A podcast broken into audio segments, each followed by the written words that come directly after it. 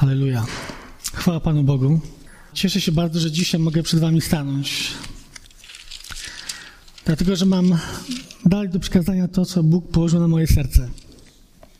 Wiecie, kiedy ostatnio mówiłem coś, mówiłem słowo tutaj w zborze, najczęściej mam tak, że Pan Bóg kończy dany temat. I myślę, że to już jest wszystko, co Bóg ma do powiedzenia. Ale tym razem było inaczej. Kiedy miałem ten czas przygotowania, modliłem się, prosiłem, Panie Boże, pobłogosław, proszę, daj słowo. I kiedy czytałem nawet inne fragmenty, Pan Bóg dalej wracał do tego, co było powiedziane ostatnio. I miałem taki dyskomfort. Dlaczego, Panie Boże, chcesz wrócić do tego tematu? Dlaczego to leży na Twoim sercu? Ja nie czułem się z tym dobrze.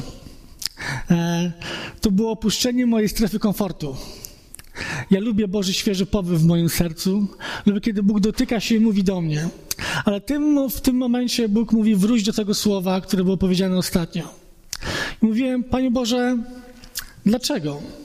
Proszę Cię, daj mi potwierdzenie tego, że Ty chcesz, aby to słowo mogło być ponownie powiedziane i rozszerzone o te myśli, które Ty włożyłeś w moje serce. I wiecie, minął cały tydzień, właściwie dwa tygodnie. Kiedy tydzień temu miałem sen od Boga, dzieliłem się z Wami tym snem.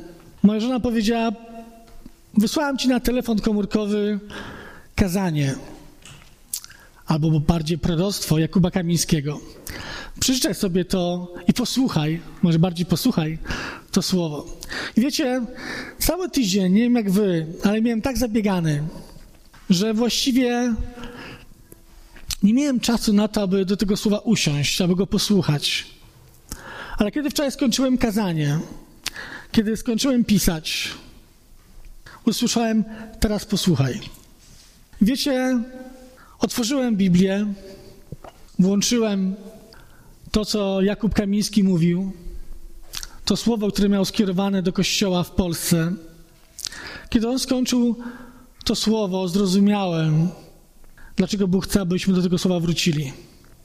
Że teraz jest czas, w którym On przygotowuje Kościół do tego, aby Kościół był przygotowany na przyjęcie tych, których On powołuje, aby Kościół był przygotowany, abyśmy powstali do życia, do bycia blisko Boga, do stanięcia w służbie, aby zacząć pracę, aby Bóg mógł nas użyć, abyśmy nie zostali z boku. Ostatnio mówiliśmy o tym, że ludzie wierzący w swoim życiu mają czegoś dokonać, czegoś więcej niż tylko przyjścia i chodzenia do kościoła. Czegoś więcej niż tylko etap nowonarodzenia i uczniostwa.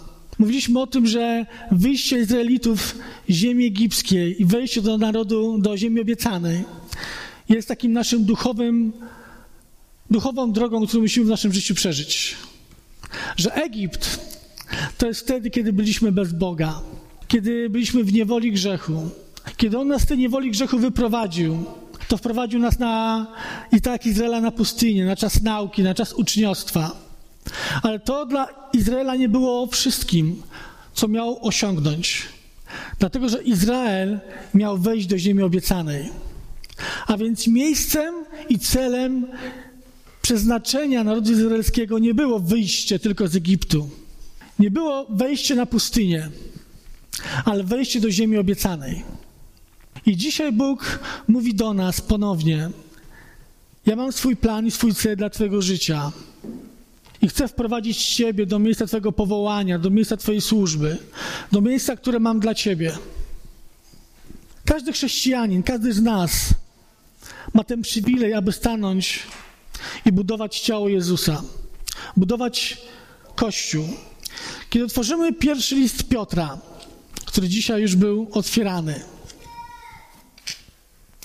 rozdział drugi, i wersety czwarty i piąty, czytamy tak. Gdy zbliżacie się do Niego, żywego kamienia, przez ludzi wprawdzie odrzuconego, lecz przez Boga uznanego za wybrany i kosztowny, wówczas niektórzy z Was, wówczas niektórzy wybrani, tak? Czy tak czytamy? Nie. I wówczas wy, wy sami, jako żywe kamienie, jesteście budowani niczym duchowy dom, by być świętym kapłaństwem i składać duchowe ofiary miłe Bogu ze względu na Jezusa Chrystusa.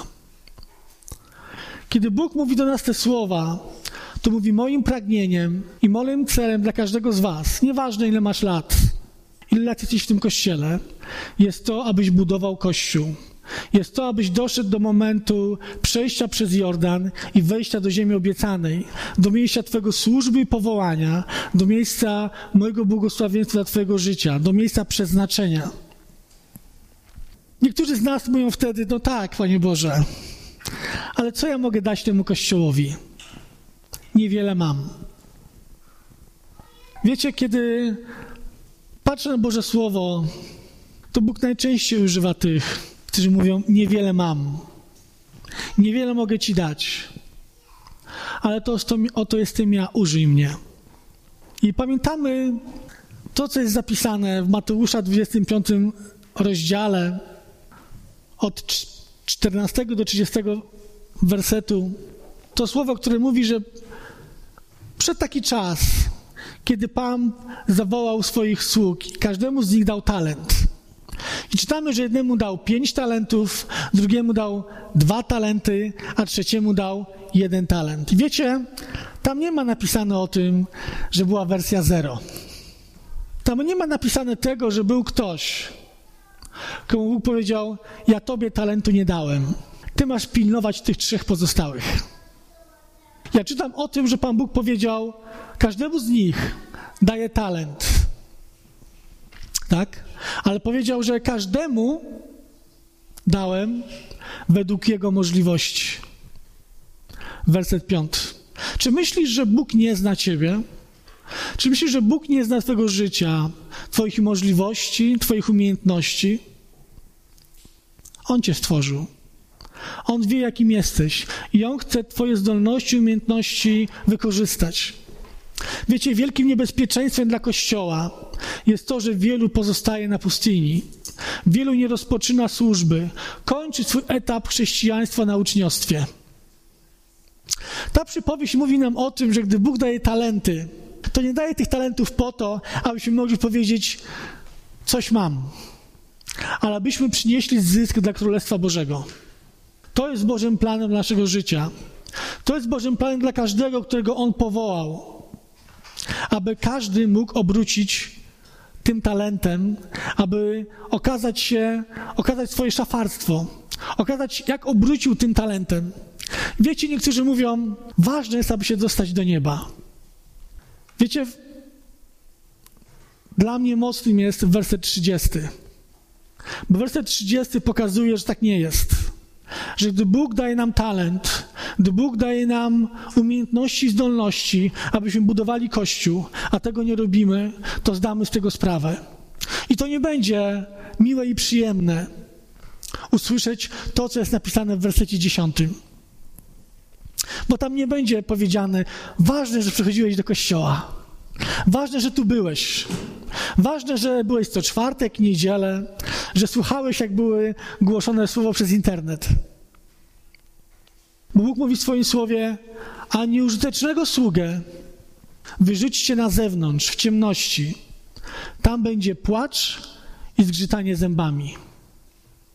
A więc każdy z nas zda przed Bogiem sprawę z naszego życia i szafarstwa, z tego talentu, z tego daru, który od Boga dostaliśmy do naszego życia. A więc nie możemy tego lekceważyć. Bóg chce, aby nasze życie rozpoczęło się wyjściem z Egiptu. Bóg chce, aby nasze życie związało się z uczniostwem, z prowadzeniem Boga, z przechodzeniem przez pustynię. Ale Bóg chce, abyśmy jako ludzie wierzący weszli do ziemi obiecanej, do miejsca naszego powołania. W Efezjan 4:12 Paweł mówi o tym, że celem naszym, naszego życia, naszego uczniostwa, przychodzenia do kościoła jest przygotowanie nas, tak? Do tego, abyśmy budowali ciało Jezusa, aby nas przygotować, aby przygotować świętych do tego, aby budować ciało Jezusa. To jest naszym celem, aby wyposażyć nas do tego, abyśmy wykonali zadanie, które On ma dla naszego życia. A według sobie tylko Stary Testament o tym mówi, ale również Nowy. Kładzie i mówi o tym, ja mam plan i cel dla Twojego życia. I chcę, aby to był element Twojego życia. Musimy to zrozumieć i musimy wejść w to. Ostatni czas tą usługę zakończyliśmy pytaniem, czy dzisiaj, tam gdzie jestem, dla 13 osób tutaj to jest to miejsce, ale dla reszty to są wasze, wasze mieszkania, może wasze samochody.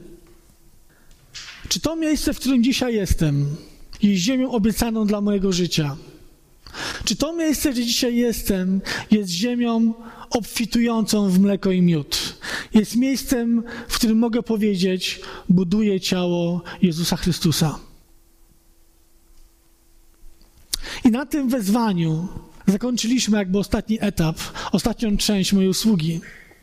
Ale Bóg mówi do nas: Ja mam swój plan i swój cel. Ja jestem zdeterminowany tym, aby Ciebie zachęcić do tego, abyś podjął właściwą decyzję. Dlaczego? Bo mi na Tobie zależy. Bo ja Ciebie kocham.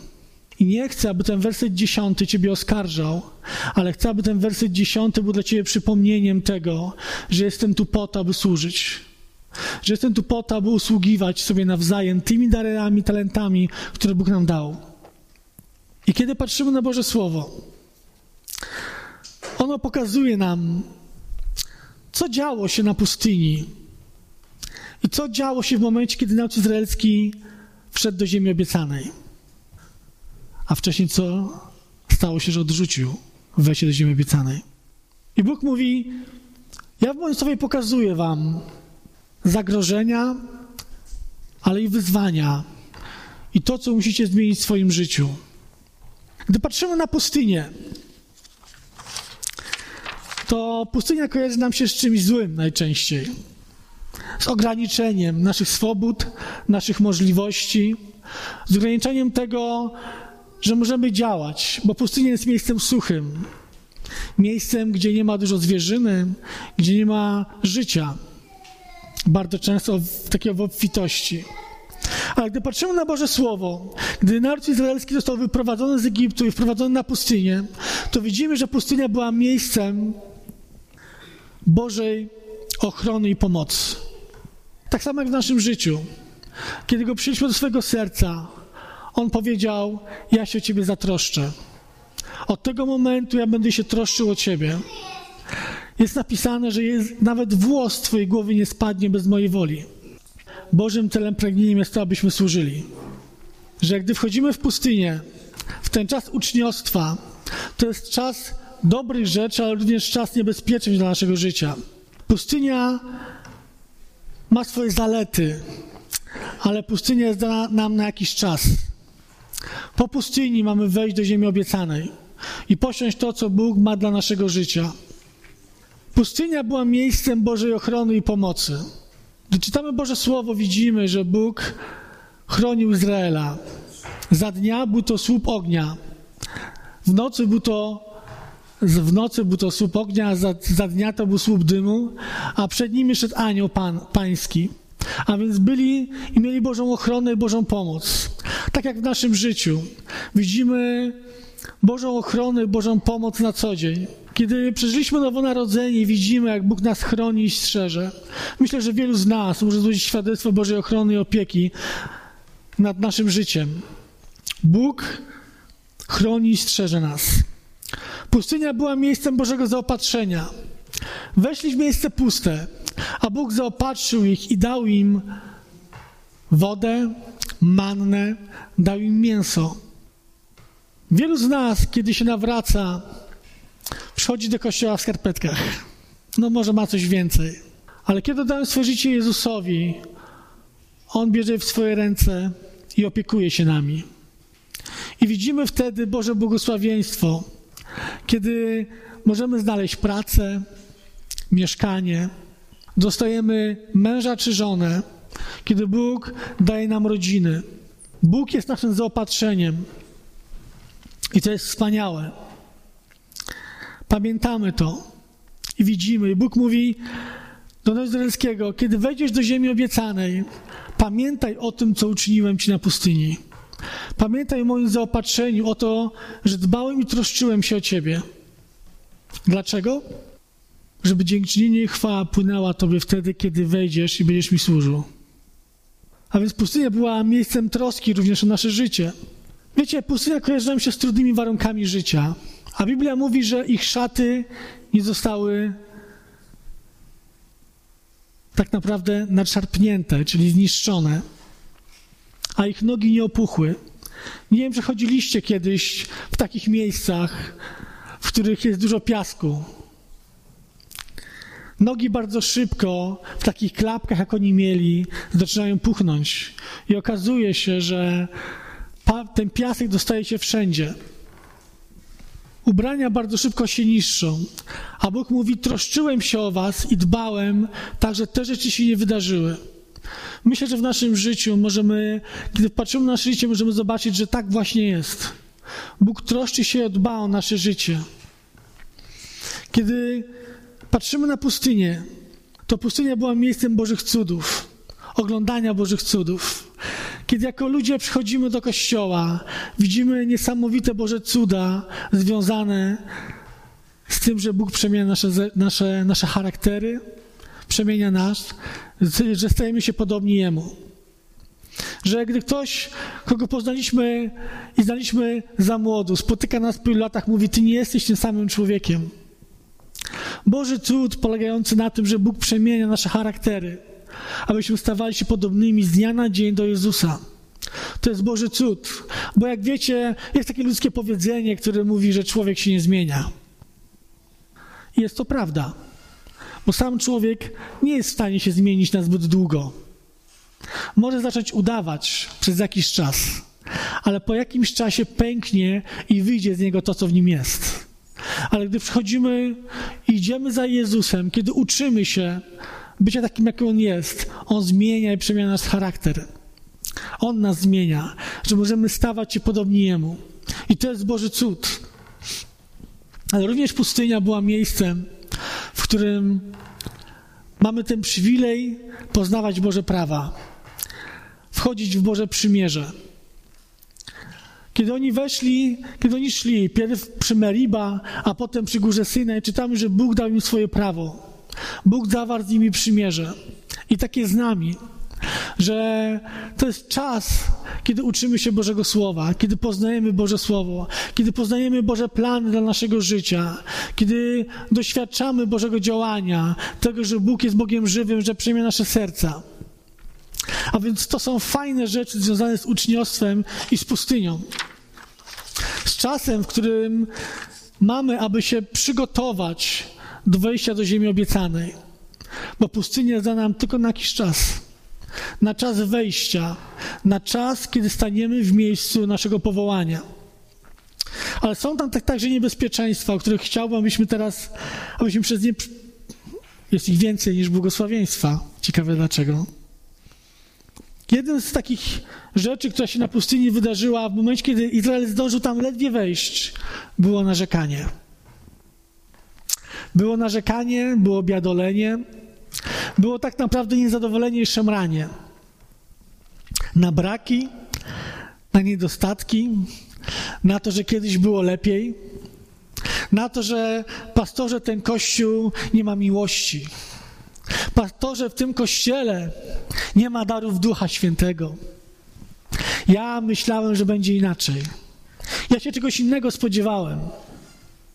Jakże często poddajemy nasze życie właśnie pod takie, takie zachowania. Kiedy Izrael wszedł do ziemi obiecanej i weszli na pustynię, powiedzieli, chce nam się pić, to po to nas tu przyprowadziłeś, abyśmy tu pomarli z, głodu i z cierpienia, abyśmy tu pomarli tak naprawdę bez wody. Ale Bóg jest naszym zaopatrzeniem, to co powiedzieliśmy wcześniej. Ale naród izraelski potrafił doprowadzać Boga do momentu, kiedy Pan Bóg mówi: Mam was już dość. Ileż to razy Mojżesz musiał stawiać się za swoim ludem, prosząc, aby Boże wybacz im, nie spraw, aby oni wyginęli. Wybacz. Kiedy tworzymy czwartą księgę Mojżeszową, rozdział jedenasty, od wersetów od czwartego do dziesiątego, zobaczymy, że najczęściej w zgromadzeniach, społecznościach są, takie, są tacy ludzie, którzy rozpoczynają narzekanie, niezadowolenie, szemranie.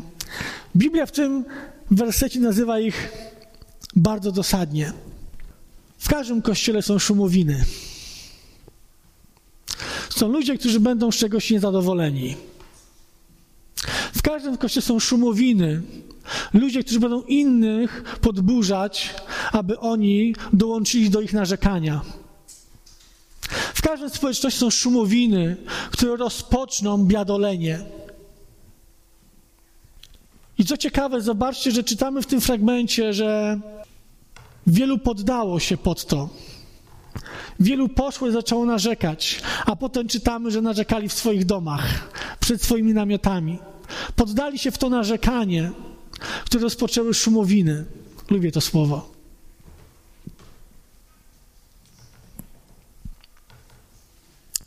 Musimy pilnować naszego serca. Wiecie, pustynia jest miejscem fajnym, ale miejscem, gdzie, gdzie idziemy w, pewnej, w pewnym poczuciu bezpieczeństwa.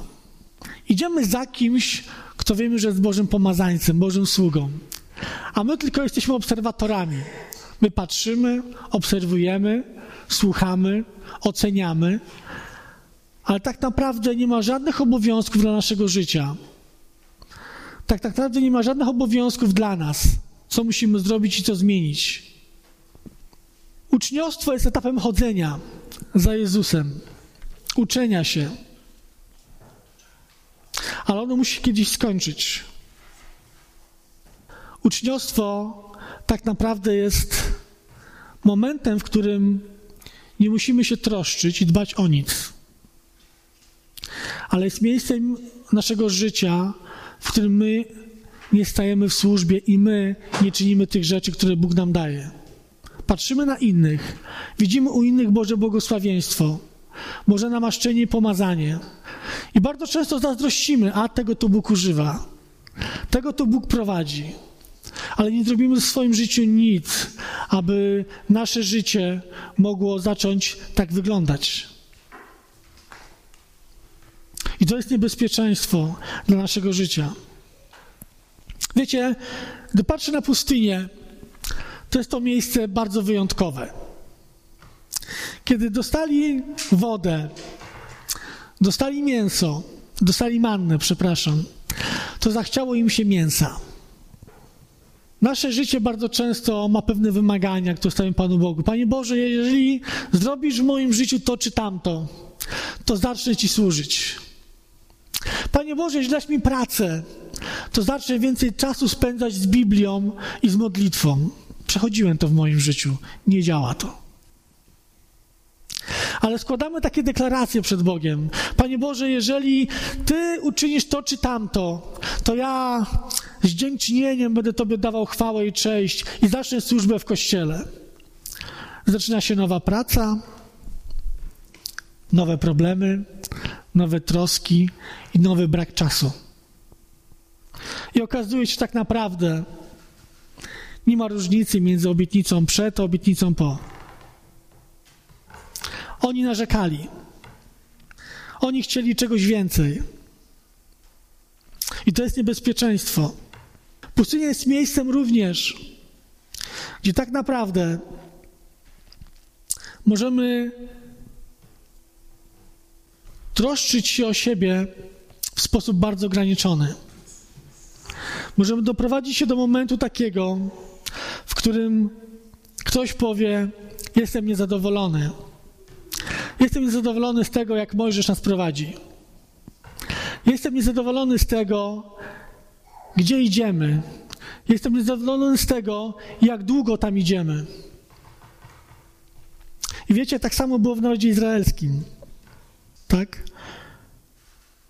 W czwartej Mojżeszowej 14.2 czytamy, że zdarzył się bunt przeciwko Mojżeszowi i Aaronowi. I powiedzieli, obierzmy sobie wodza i wracajmy. Skoro mamy iść tam do miejsca, w którym, które nam się nie podoba, to chodźmy zawróćmy. Było to wynikiem nieposłuszeństwa Bożemu głosowi, które Bóg powiedział do nich wejdźcie, ale powiedzieli nie, boimy się. Pustynia jest również miejscem, gdzie często pozwalamy, aby nasze ambicje i nasze cele zaczęły grać główną rolę, a nie Boże namaszczenie, Boże powołanie. To jest duże niebezpieczeństwo, gdy staramy się realizować swoje pragnienia i swoje ambicje. Wiecie, Biblia pokazuje, że na pustyni był ktoś taki jak Korach. Nie wiem, czy pamiętacie. Czwarta Mojżeszowa, szesnasty rozdział, od wersetu pierwszego do 35. On powiedział: Jestem Izraelitą, jestem narodem świętym. Bóg mnie wyprowadził z Egiptu tak jak wszystkich pozostałych. Czy więc nie mogę być kapłanem? Chcę być tak jak kapłan, chcę składać ofiary. Chcę robić to samo, co kapłani. Kościół nie jest miejscem, gdzie realizujemy własne ambicje, własne cele i własne pragnienia. Bo przypomnijmy sobie, co skończyło się, jak to się skończyło dla Koracha i tych 250 mężów, tych 250 książąt, ludzi szanowanych, ludzi, którzy poszli za Korachem. Skończyło to się ich śmiercią, ich i ich rodzin. Bóg mówi do nas konkretnie dzisiaj. Ja nie chcę, abyście w kościele realizowali swoje pragnienia i cele, bo w kościele to ja jestem tym, który powołuje. Jestem tym, który daje nam swoją wizję, swój cel i miejsce, w którym masz stanąć. Pustynia była również miejscem, w którym bardzo łatwo było wyrzucić grzechy innych. Kiedy już poznało się Boże Słowo, kiedy przyszli do kościoła, wtedy widzi się, że ci, którzy usługują, nie są tacy idealni. Mają coś zawsze pod swoimi paznokciami. Czy nie jest tak? A, ja widziałem Ciebie, a, ja słyszałem. Pamiętacie Mojżesza? Był taki moment, kiedy jego siostra i jego brat, a więc Miriam i Aaron, przyszli do niego i powiedzieli: Dałeś nam słowo, my je poznaliśmy.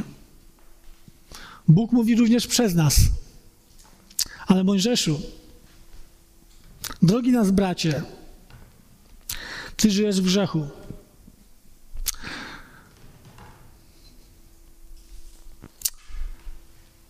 Drugi usługujący, jesteś w drugim związku małżeńskim. Nie masz prawa. To są mocne słowa. Bo gdy Miriam i Aaron przyszli powiedzieli, ty nie masz prawa, to musisz odprawić twoją żonę, bo zgodnie z prawem ona nie powinna być z tobą. To może stanął przed Panem i powiedział, Panie, rozsądź mi mną nimi. I potem musiał modlić się o to, aby tron zszedł z Miriam. Pamiętacie ten fragment? To była czwarta Mojżeszowa 12.1. Bo Mojżesz, Boży mąż, Boży sługa, ten, który wyprowadzał i prowadził, i do którego Bóg mówił, miał żonę kuszytkę, miał żonę Egipcjankę, a Bóg powiedział w swoim słowie, że nie będziecie się łączyć z plemionami innymi, ale tylko między sobą. A więc zobaczcie, jak Miriam i Aaron zadbali o świętość Mojżesza. Halleluja. Kolejną rzeczą, która jest niebezpieczna na pustyni, jest to, że bardzo często chcemy to bardzo szybko, żeby minęło w naszym życiu, żeby przejść od uczniostwa do służby. Bardzo szybko przejść ten etap pustyni.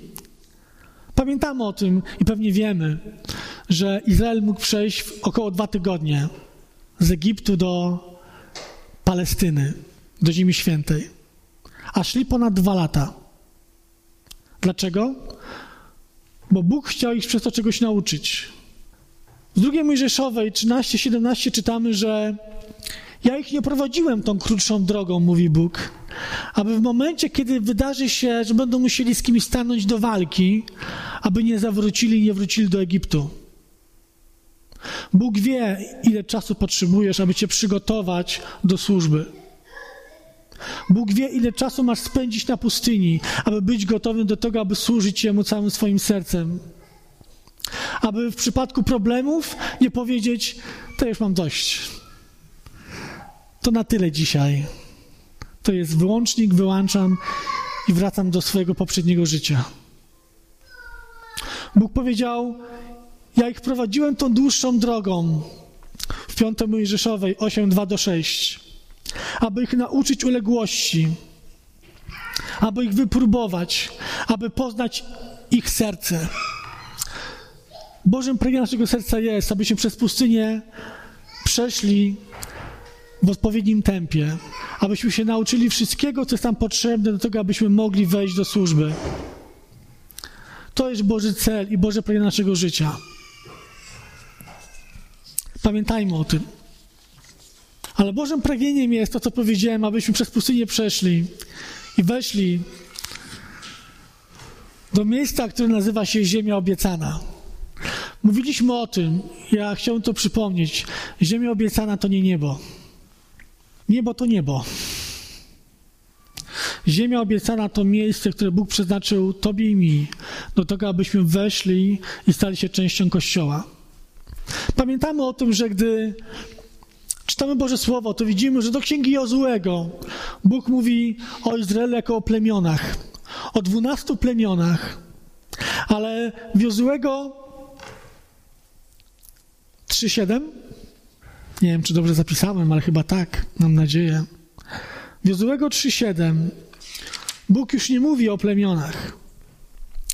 Bóg już nie mówi o tym, że przez Jordan przeszło 12 plemion i 12 plemion ma zdobywać ziemię obiecaną. Ale Bóg tam po raz pierwszy mówi o Izraelu jako o narodzie. Kiedy zaczynasz służyć Bogu, nie przychodzisz do kościoła, ale stajesz się częścią kościoła. To jest to, o czym musimy zrozumieć. Jak ważne jest stanięcie w Bożej służbie. Aby stać, stać, aby być tymi, którzy budują Kościół. Ziemia obiecana. Otwórzcie proszę piątą Mojżeszową. Znowu Stary Testament rozdział ósmy, który przed chwilą, o którym przed chwilą mówiłem. I w piątej Mojżeszowej, w rozdziale ósmym, w wersecie siódmym, ósmym, czytamy takie Boże Słowo, które mówi nam o tym, jaka to jest ziemia, co Bóg ma dla naszego życia. Wielu chrześcijan czuje ten problem, czy mam wejść, czy nie. Wielu się boi wejścia w służbę, o czym powiemy zaraz, bo wie, że musi zrezygnować z wielu rzeczy w swoim życiu. Ale Bóg mówi do nas tak. 7:8.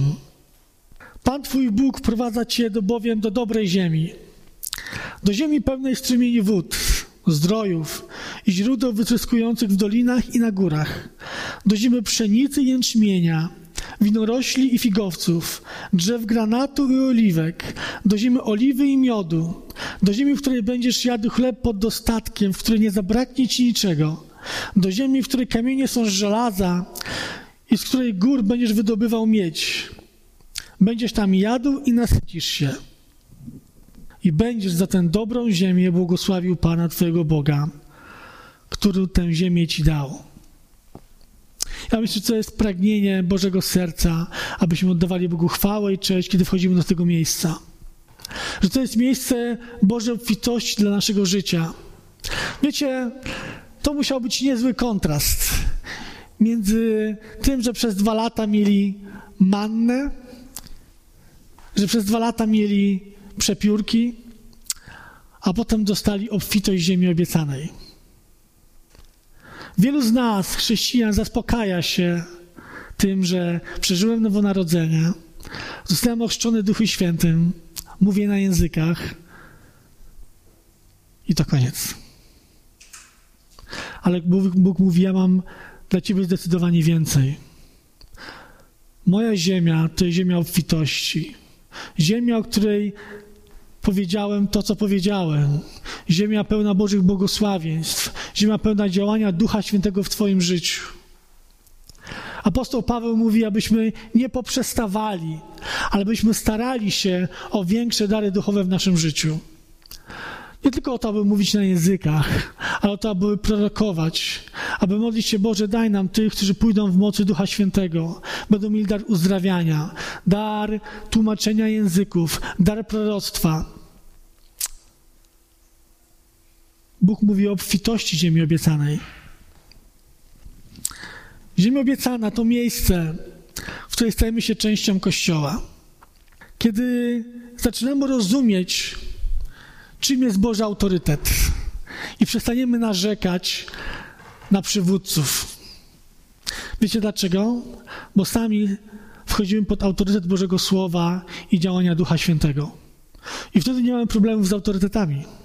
Wtedy okazuje się, że przestajemy źle mówić o pastorze, o usługujących, ale również przestajemy źle mówić o prezydencie tego kraju, o prezydencie miast, o burmistrzach, o ludziach, których Bóg powołał, jak mówi nam Boże Słowo, aby byli i sprawowali władzę świecką nad nami.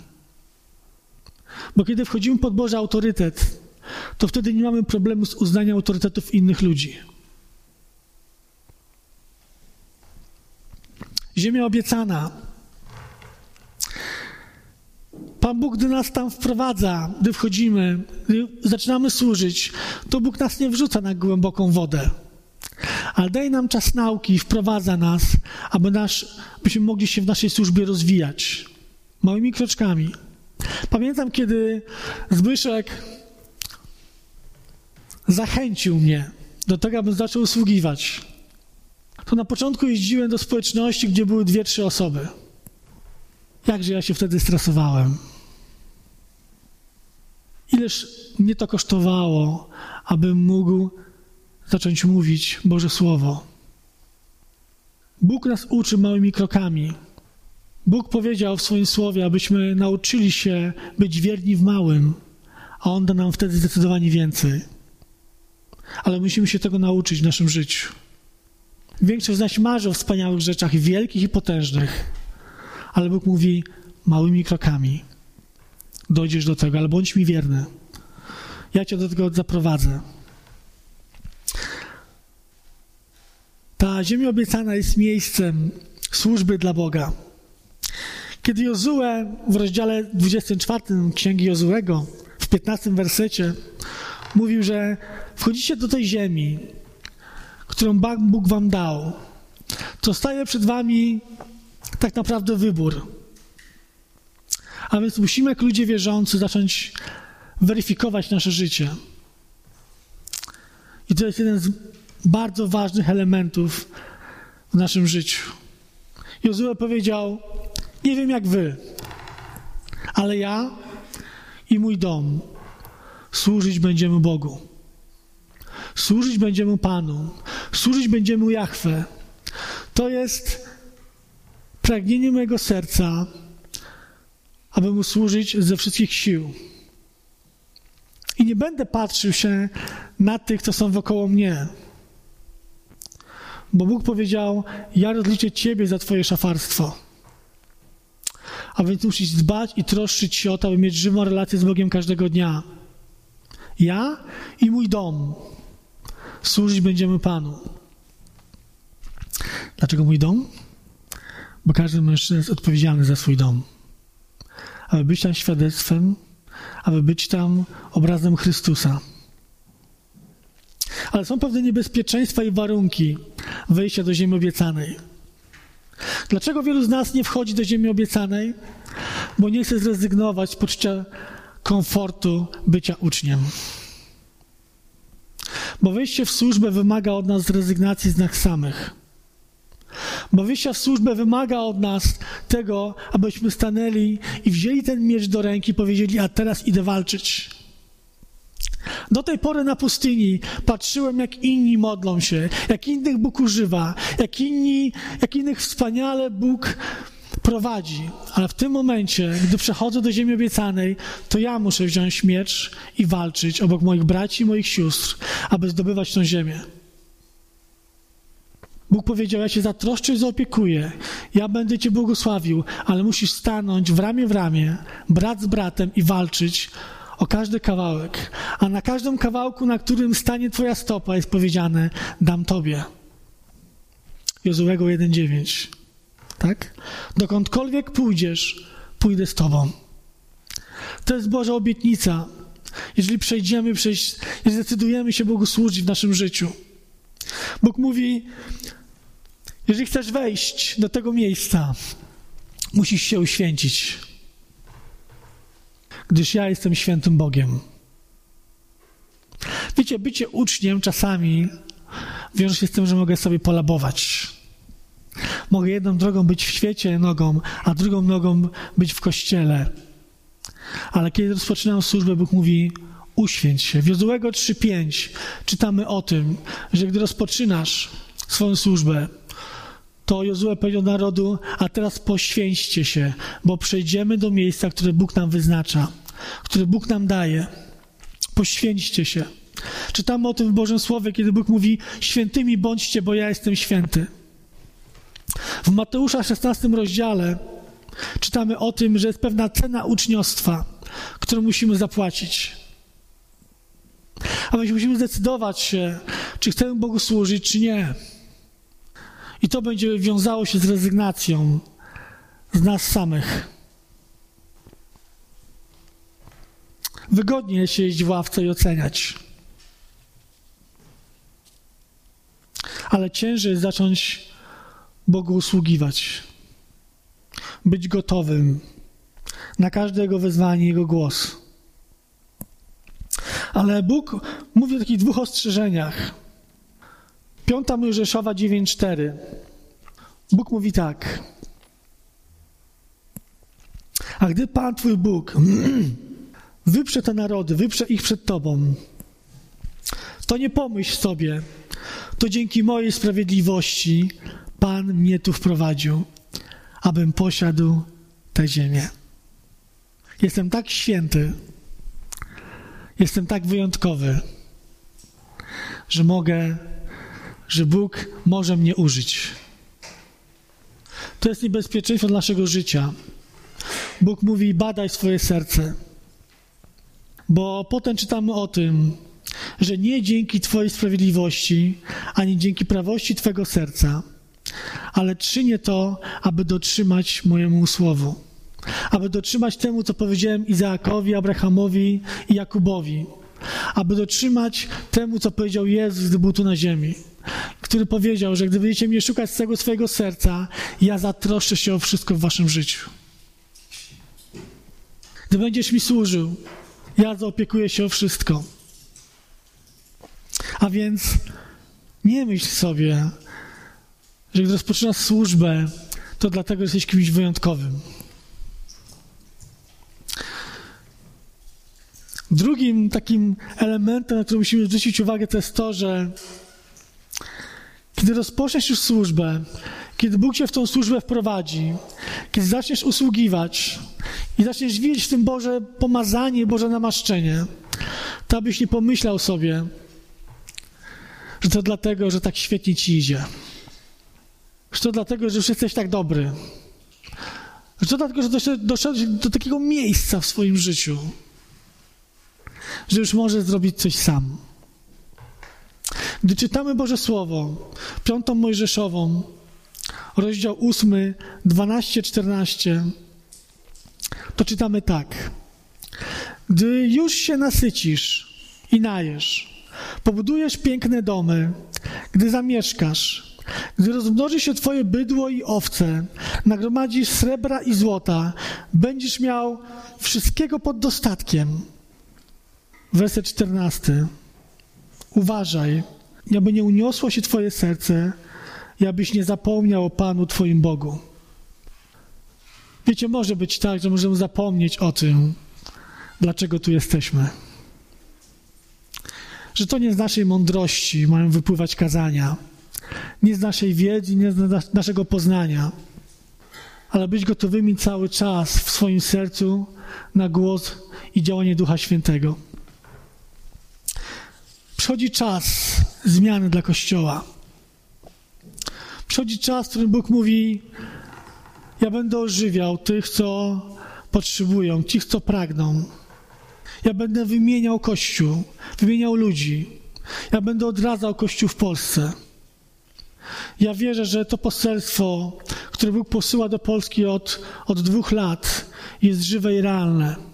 Że Bóg rozpoczyna przebudzenie, ale przebudzenie rozpoczyna się od Kościoła. Czy ty i ja jesteśmy gotowi do tego, aby stanąć dzisiaj i powiedzieć: Tak, Panie, jestem gotowy, aby zacząć służyć? To jest wyzwanie dla naszego życia na dzisiaj.